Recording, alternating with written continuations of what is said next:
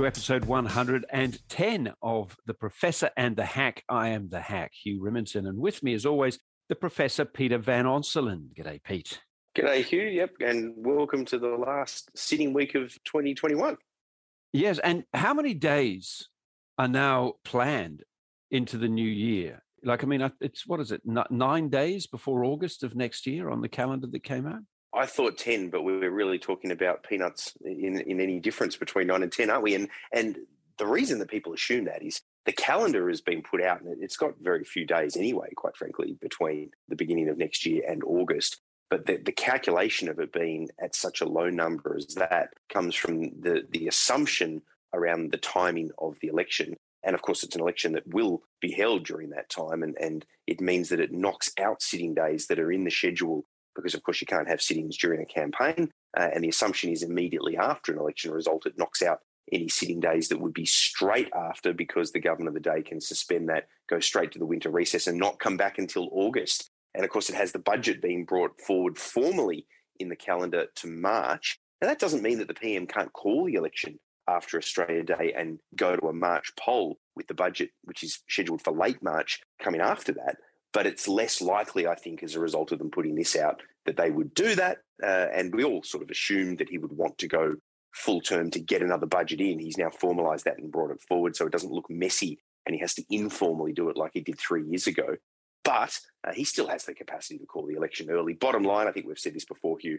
Scott Morrison will call the election when he believes he can win it. So if he doesn't call it immediately after Australia Day for a March election, that tells me that he thinks that he still has a little bit more work to do because their internals are suggesting that that a budget would help them rather than hinder them. Mm, and for those people, and there are quite a few who think the primary job of politicians is to pass legislation, it is what Parliament exists for.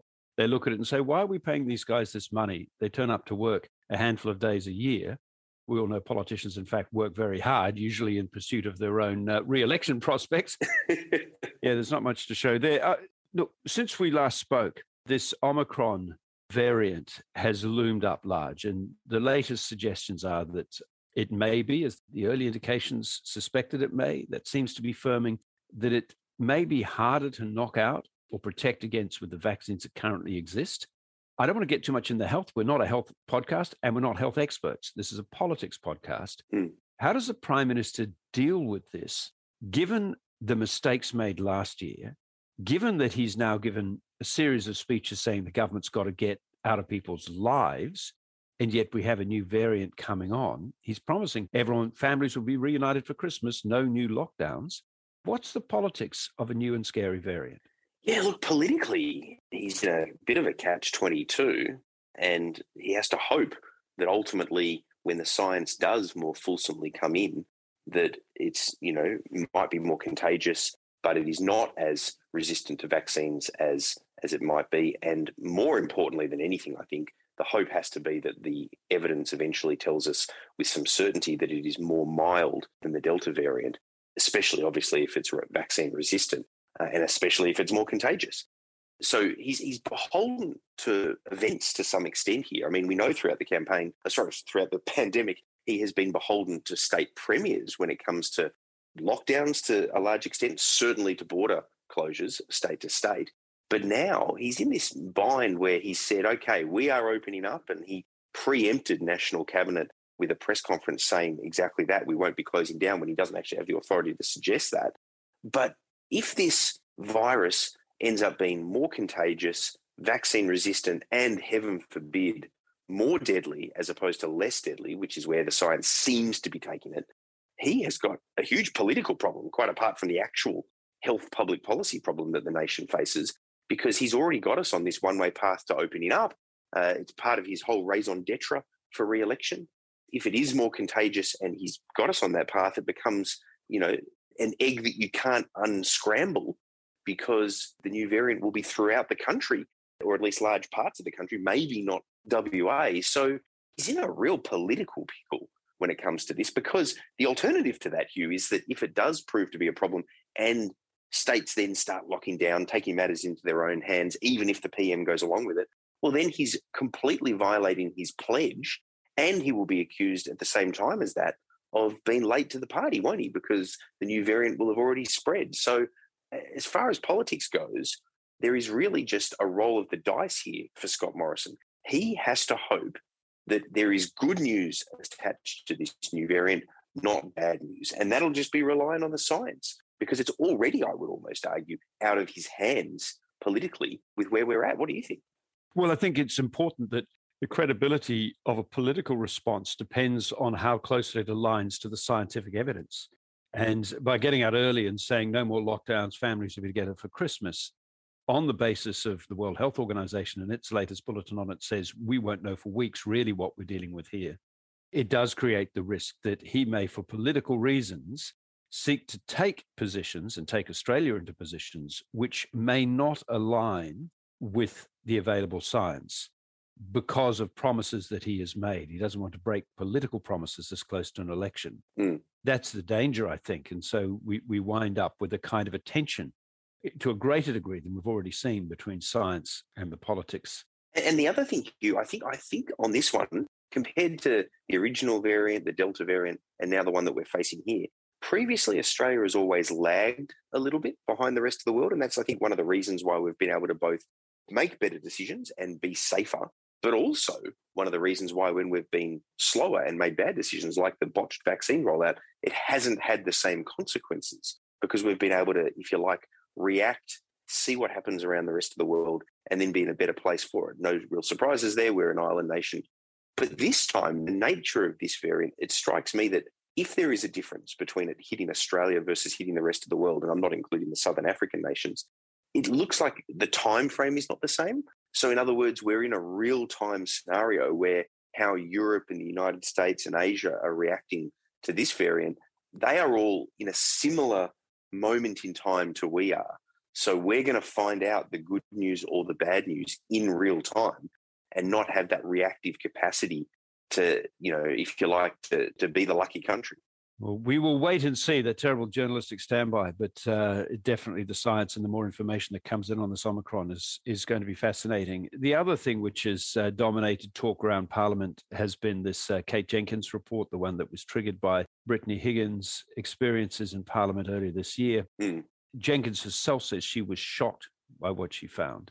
The longest serving female MP in the federal parliament ever, uh, Tanya Plibersek, says she finds it disturbing. What's the talk there around Parliament House about this since the Kate Jenkins report dropped? It's not shock at the case studies where you see the quotes from people, and it's shock at the at the sheer numbers. You know, what is it, uh, roughly one in four people who participated, which you know is, is largely current staff, has has experienced some form of sexual harassment, according to the data. It's shock without it being surprise, if I could put it that way. I mean, there's there's been that real sense around the building. I mean, I can only talk about my lived experience, and I think there is a difference when you're in the parliamentary press gallery wing versus if you're, you know, a staffer or an MP in all these scattered offices throughout the building. Because I, I imagine it was similar uh, when you were in the press gallery wing. The gallery sort of moves on. You know, you file, you move on, or you're working to a file deadline later at night. And there's less of that now than there probably was in decades gone by, just for changes in the media. So uh, you don't really see it in the press gallery wing.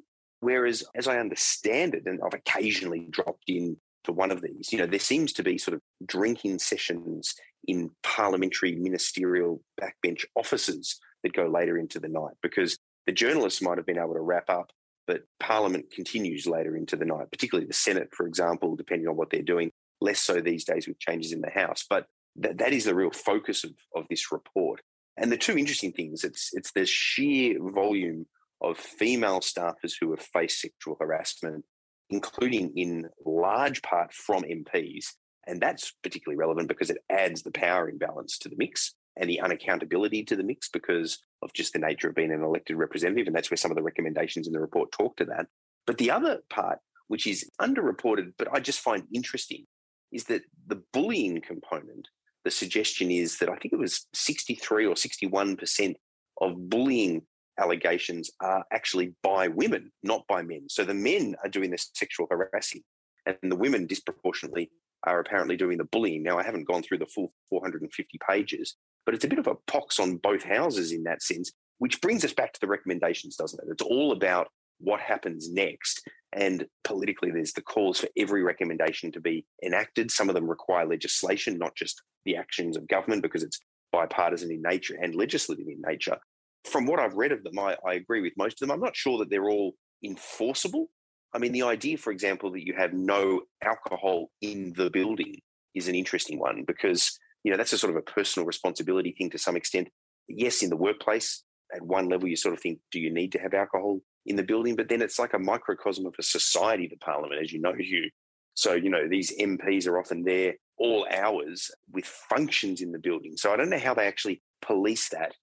And then there's the irony. And I'm not saying I'm against it, by the way, but I'm just skeptical about this irony. You know, we trust MPs to legislate for the country, but clearly, based on the recommendation out of this report, a well considered report, we can't trust them enough to consume alcohol in the building after hours. It, it really presents the dire nature of the culture, doesn't it? And the difficulties in fixing it and maintaining public trust in the political class if you can't even trust them to do some basic things that you like to think civil society should allow. It's interesting that uh, 26% of those say, who say they were harassed say they were harassed by elected parliamentarians, senators, or MPs. Mm. That's a terrible blight on people who've been elected to high office. It did strike me when I first started being around the federal parliament in the 1990s. It was before the days of smartphones. And there was a huge drinking culture in the bars in Kingston and Manuka's, you know, the, the close suburbs around Parliament. In fact, I think that some of those bars were dependent for their own business model on the drinking that came out of all the staffers that would, would stagger down. It was quiet when Parliament wasn't sitting. And, you know, the old saying that uh, politics is show business for ugly people carries a grain of truth in the sense that people who are drawn to politics admire politicians. It's their thing. Sure. Yeah. So, you know, there is a kind of a rock star quality for a young person going into politics to have seen someone that they admire, that they feel politically aligned to, who they've seen them on the TV making the case, arguing, heroically carrying the flag for whichever you know strand of politics that, that they're engaged with. And suddenly they're in a bar drinking with them. And it's heady stuff. And I was quite shocked at the amount of drunkenness before smartphones. I think that killed it off between members of parliament who would generally be older men holding court to young staffers, male and female, but uh, certainly didn't mind the attention of um, of attractive young women. And you know, and there were rumors about some politicians being notorious pants men, as it was said at the time. Mm. You know, because that's part of the environment that it was in there. What I say here is not remotely to excuse any of it, but that was the culture. How much of that culture still remains but was behind closed doors is what Kate Jenkins, I think, is pointing to but it's not how other workplaces go. No, it's not. And I think you've absolutely hit the nail on the head on what has changed and not for the better. In fact, probably for the worse in some respects, although it's it's a lesser of two evils, you would argue. Back in the day, as it were, decades gone by, yes, MPs and their staff would go out in public and drink in Canberra. As a young staffer for a very short period of time, back in 2001, I saw that exactly what you're describing. I remember walking into a bar, I was in my early 20s, completely green, and seeing MPs who had, I had seen in the public domain, I'd you know, sort of studied as a, as a student, drinking, dancing, talking. It was almost surreal. The smartphones, as well as I think a change in the media culture back then, I think there was this sort of understanding that they did what they did. There was rumors abound. For better or worse, it wasn't reported. Okay. And that was that. And so that was the way it happened. So it was flagrantly done more publicly because it didn't get reported. Bring in smartphones, bring in a changed attitude, for better or worse, within journalism. And that sort of behavior was starting to get filmed, reported, made fact based with the smartphones. So, what it, I think that did is it brought that same drinking culture into the workplace office by office of an evening because that became for the politician, not clearly according to this report for the staffers, but for the politician, that became a safe space. Okay. A safe space for the good politicians just to drink, but also a safe space for the predatory ones who are being highlighted in this report. And a less safe space by definition as a workplace for young staffers, women, men as well, to a lesser extent, depending on the category. And that I think has been an interesting phenomenon, which, you know, it is a potential lesser of evils, the old way it was versus the new. Ultimately, the aim is to try to completely change the culture, isn't it? Rather than have the culture stay the same, but go underground, as it were, by going into the building office by office. Yes, and hopefully, you know, this is we're talking about Parliament, but these are issues which are just so current across so many workplaces, and uh, and and that's a cultural change that can't come fast enough in terms of just respect at work. I think the phrase is. Let's take a quick break. Back in just a second.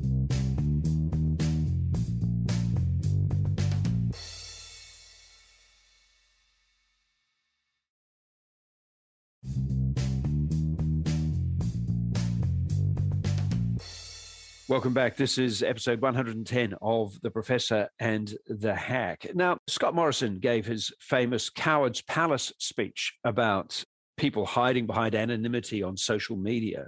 A lot of people at the time thought that was a classic Scott Morrison device to, you know, just to throw something out there to distract from whatever else was going on and that there was going to be no follow through there is a legislative follow through coming through now. He, he's dead set on changing this and on putting the big platforms on notice that they may have to reveal the identities of people who've previously enjoyed anonymity on their platforms, or otherwise the platforms themselves are sued for defamation. What do you make of this? The politics of it, the likelihood of it working? Yeah, it's look, it's a really interesting one because I think it can be all things, both the cynics and the advocates for it. I, I think have points. I have little doubt that it's thrown out there as a distraction by Scott Morrison. I also have little doubt that it's not as well thought through as it will need to be because it is so complicated how you do this to draw greater accountability to these big tech organizations. For example, you know, even just straight up the difference between national boundaries with people being able to do it from overseas versus here where we can have legislative control. It needs to be well thought out and well thought through, and there needs to be a really good discussion about it. That sits in contrast to the way I think it was delivered. You know, the prime minister just sort of announces it from on high, gives his strong rhetoric, knows that a lot of people are sick and tired of the kind of bullying and crassness that goes on online, particularly on social media. So he sort of plays into that sentiment, but then doesn't necessarily have the substance to back it up that you might like. Or in my case, I would like, you know, I like the idea of them having more accountability. There's always a place for anonymity but not anonymity that allows some sort of vile defamatory actions. But then you also have to ask who are you protecting? Because as much as I, am a defender of defamation laws, at the end of the day, you have to have a certain level of capacity, knowledge, and power and money, even for that matter, to take advantage of them. So if you want to protect the powerless who can face bullying online, which tends to be children, for example, then you know changing defamation laws via accountability for big tech doesn't of itself solve that problem.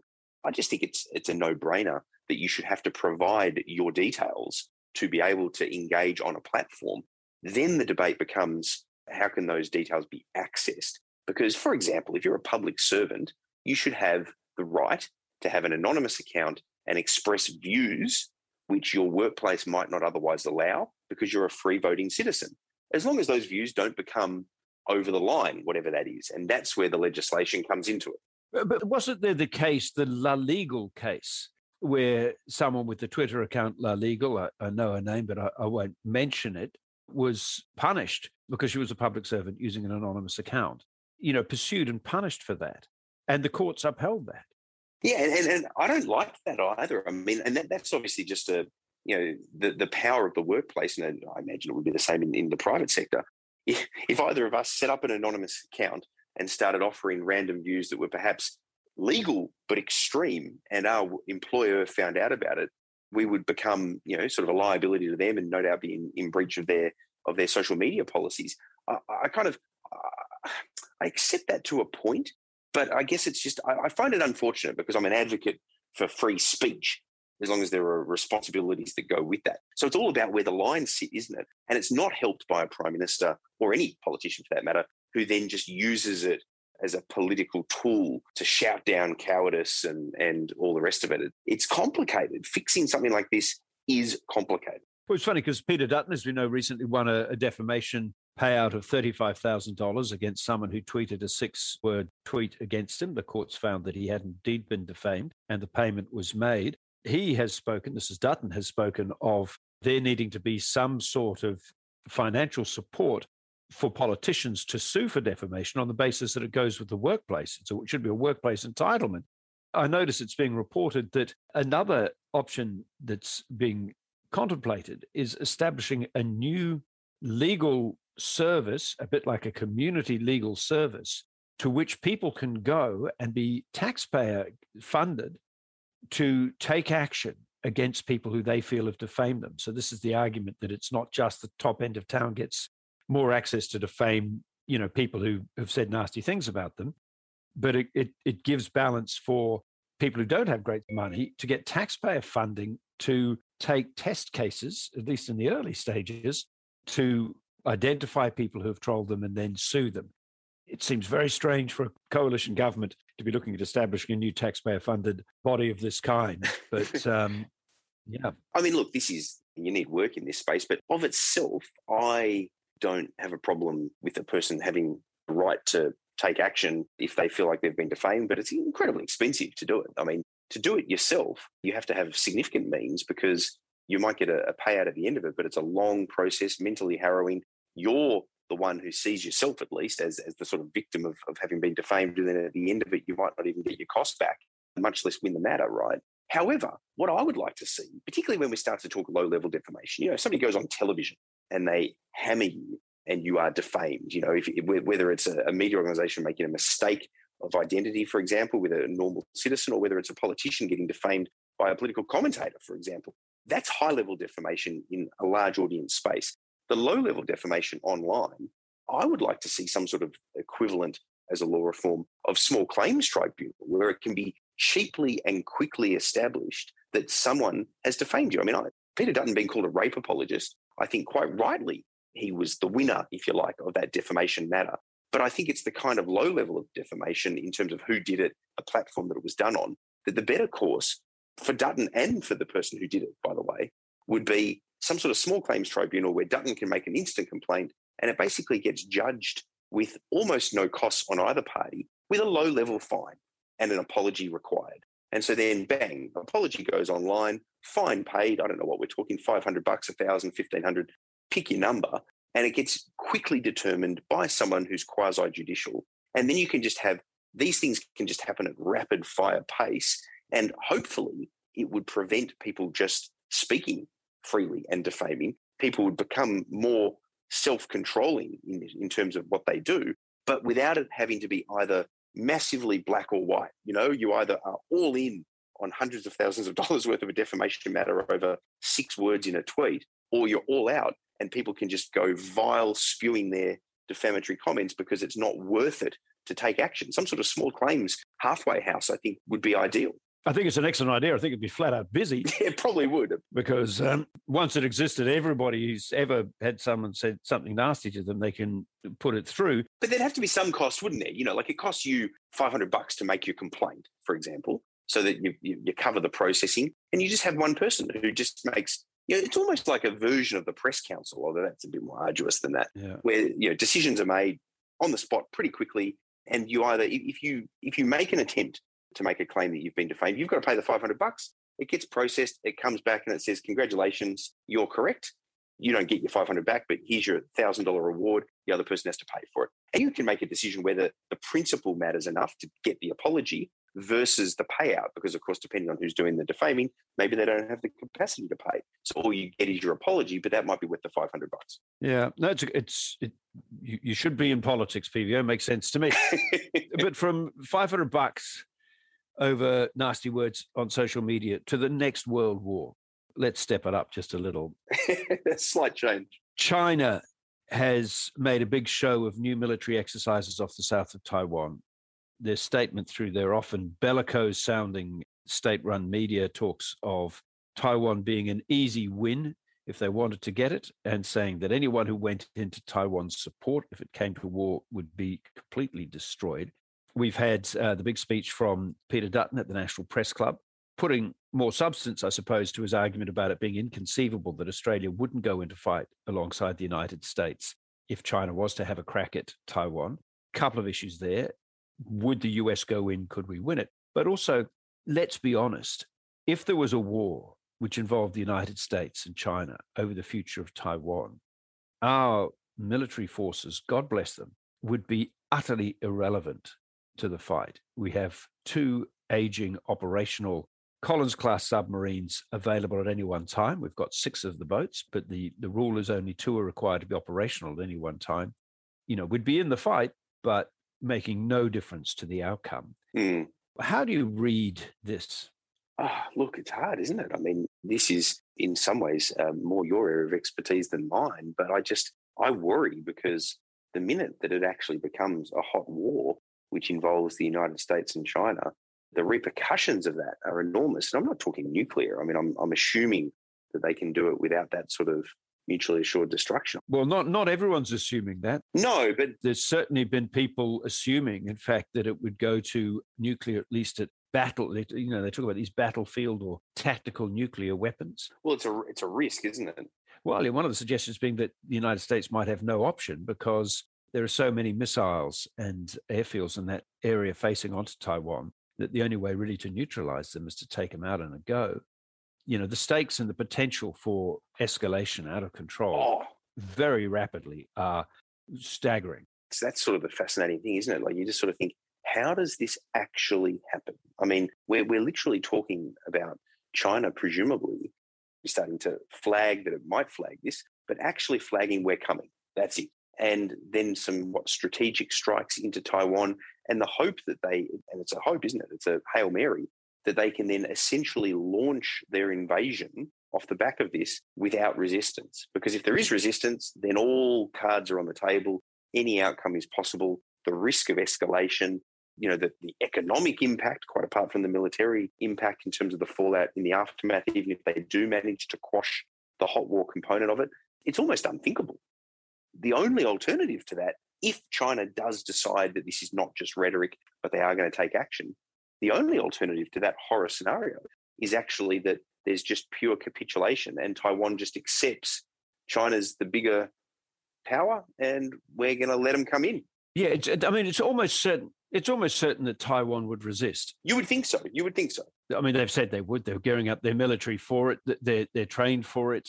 You know, it would be a you know a fundamental breach of of every promise that President uh, Tsai Ing-wen has made. That she's been elected strongly on that. The group or the subset of Taiwanese population that supports long-term reintegration has shrunk over time And that's the fascinating one, isn't it? because I've looked at seen what's happened in Hong Kong and all the rest of it. Yeah. So there is not a strong, you know, this is one thing about, you know, mainland China, communist China cannot play a card saying there's an illegitimate government in Taiwan. The people want reunification. We're going in there to achieve the desires of the people of Taiwan. They can use that in their propaganda, but there is no basis for it. It would be an invasion. Yeah. And it's funny, isn't it, Hugh? Because there, there once was, you know, it wasn't that long ago that it was a sort of close run thing there for a while in Taiwan about whether the majority of the population was about to tip over in favor of re- reunification. But as you absolutely correctly point out, the actions of China more recently, both rhetorically as well as in Hong Kong and elsewhere, has completely shrunk that part of the Taiwanese population down. I always assumed, you know, when studying this as an undergrad, frankly, that the likely scenario was that it would be through soft power that China would eventually get its hands on Taiwan. But but the the the, the cuddly China, to the extent there ever was one, has long since receded into the background, and the Taiwanese population looks at what they see on the mainland and says, "No way, we don't want to be part of that." The wolves killed off the cuddly bears, I'm afraid. Mm. Well, let's hope we never get to see that in our lifetime. But uh, I wouldn't want to uh, bet a stack of houses against it. PVO, on that cheerful note, stay well. We might have one more before the end of the year. What do you think? But you know, wrap up the parliamentary year. I think that's a good idea. And if you've listened to us through the podcast, even through 110 episodes of it, thanks so much for your loyalty and stickability. And we'll see you again next week. All the best. See you.